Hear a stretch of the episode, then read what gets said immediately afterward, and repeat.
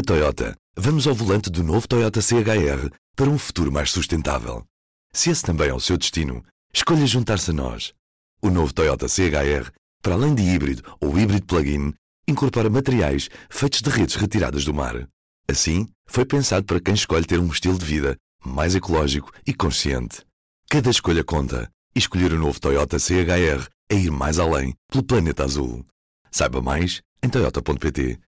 P24, edição da manhã de quarta-feira, 8 de novembro. Apresentamos a nova gama de veículos híbridos plug-in.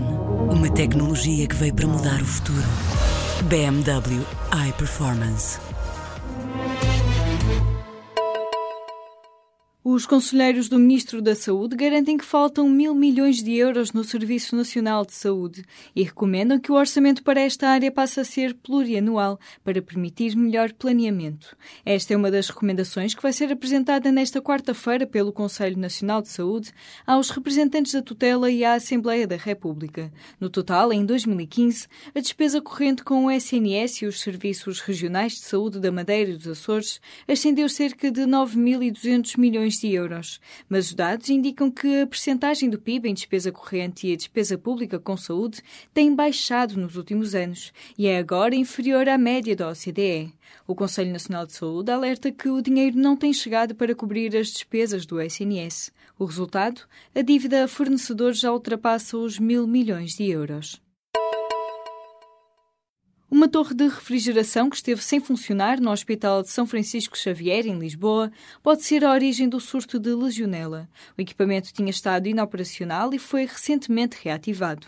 A diretora-geral da Saúde confirmou ao público que a ativação desta torre de refrigeração nos dias que antecederam ao início do surto é uma das linhas de investigação no inquérito interno aberto ao caso. Graça Freitas antecipa que o contágio entrou em fase descendente. Na sequência do surto de legionela, duas pessoas morreram e 35 estão infectadas. O ministro da Saúde afirma apenas que o que aconteceu foi seguramente uma falha técnica. Além do inquérito interno, o surto está a ser investigado pela Inspeção-Geral das Atividades em Saúde, a pedido do Ministério da Saúde. Já o Ministério Público, que estava a recolher elementos, abriu formalmente o inquérito nesta terça-feira e, por esta razão, decidiu ordenar as autópsias, diligências que considera essenciais para a investigação em curso. Um supervisor da firma de segurança, que até há poucos dias fazia a vigilância das entradas da discoteca Urban Beach, em Lisboa, tentou matar o cliente de um bar em 2009. Por causa disso, o homem está a cumprir seis anos e meio de prisão. Já a vítima, na altura com 43 anos, ficou com incapacidade permanente absoluta para trabalhar. A empresa de segurança PSG está há uma semana no centro da polémica depois de seguranças terem espancado dois jovens à entrada da discoteca Urban. Entre os episódios de violência associados a esta empresa, ganha especial relevância a tentativa de homicídio que aconteceu há oito anos na zona de Sintra. Ainda na prisão, Filipe Estácio da Veiga não tinha propriamente um currículo limpo quando foi trabalhar para a PSG. Antes disso, entre outros casos, foi aposentado compulsivamente da PSP depois de ter respondido em tribunal pela morte de um dos porteiros de uma discoteca de striptease e chegou a ser apanhado pela PJ no aeroporto de Lisboa a receber cocaína proveniente da América do Sul. A abertura da ADSE a novos beneficiários será faseada. O Conselho Geral e de Supervisão da ADSE defende que a entrada de novos beneficiários deve começar pelos trabalhadores com um contrato individual e outras situações em que as pessoas já trabalham no setor público mas um alargamento da assistência na doença aos servidores do Estado a outras situações terá de esperar por estudos de sustentabilidade que atualmente não existem. O Conselho de Supervisão da ADSE é constituído por representantes dos beneficiários, dos sindicatos e do poder público e local. Numa reunião nesta terça-feira, foi discutido o projeto de decreto-lei que regula os benefícios da ADSE, mas o parecer sobre o documento foi adiado para 21 de novembro. Já estivemos mais longe de assistir a uma revolução na mobilidade urbana. Que o diga o Centro de Engenharia e Desenvolvimento de Produto em Matosinhos. O primeiro carro português que voa chega em 2022. Chama-se Flow Me e trata-se de um carro elétrico que anda sozinho. É constituído por três módulos: um sistema terrestre, um habitáculo e um sistema aéreo. A parte que anda no chão terá autonomia até 200 km e funcionará como uma doca para acoplar o habitáculo, transportando-o por estrada. Já a parte aérea será um drone com autonomia de voo de 3 a 6 horas. De acordo com um comunicado de imprensa, o Centro de Engenharia e Desenvolvimento do Produto está a desenvolver o carro drone, que terá um investimento global de 18 milhões de euros. O projeto terá ainda parcerias com outras empresas portuguesas e brasileiras do setor automóvel e aeronáutico. Um grupo de moradores da aldeia de Pai Pires, no Conselho do Seixal, está a preparar uma queixa às instituições comunitárias. Em causa estão alegados crimes ambientais e contra a saúde pública praticados pela antiga Siderurgia Nacional, agora SN Seixal SA. Uma associação de moradores de Pai com o nome Os Contaminados, diz que estas pessoas vivem na terra da morte lenta, sujeitos a descargas poluentes 365 dias por ano.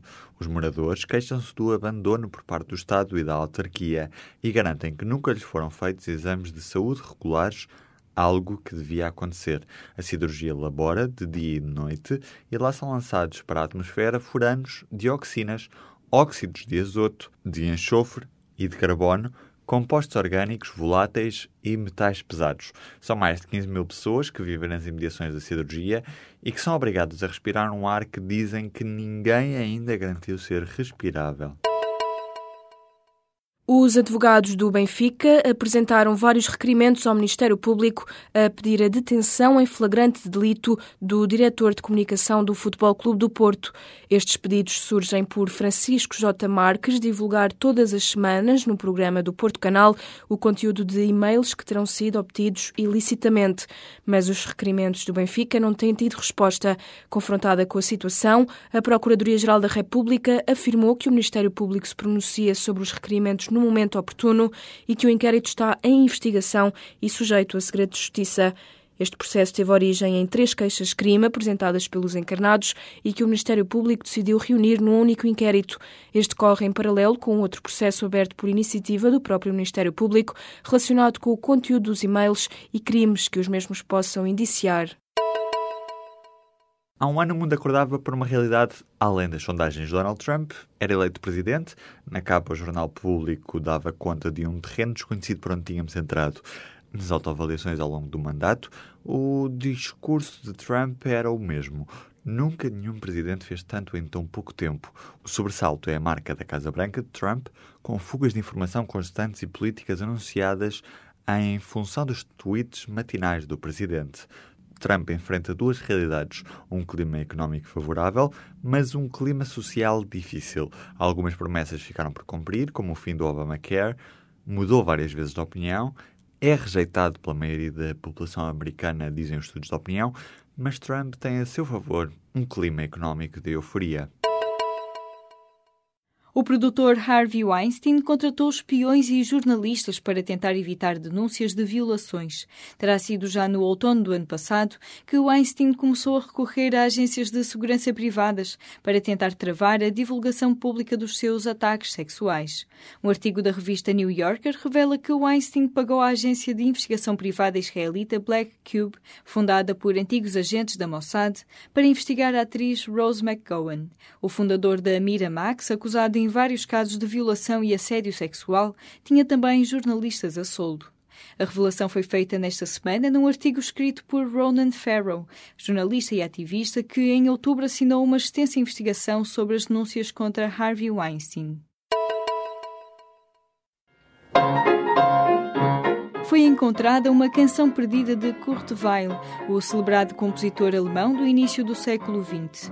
Lied von Weissen Käse, ou Canção do Queijo Branco, foi descoberta por acaso no arquivo da Universidade Livre de Berlim. O manuscrito da canção foi encontrado entre os papéis da atriz Gerda Schaffer desde 1983 que não se encontravam canções novas de Kurt Weill, o compositor judeu que abandonou Berlim em 1933 por causa dos nazis, viu boa parte dos seus manuscritos serem destruídos e escondidos. A notícia da canção encontrada foi dada no final de outubro pela Kurt Weill Foundation for Music de Nova York, que divulgou a primeira das três páginas do manuscrito. Agora, o jornal New York Times foi mais além, colocando dois músicos a interpretarem a canção do queijo branco.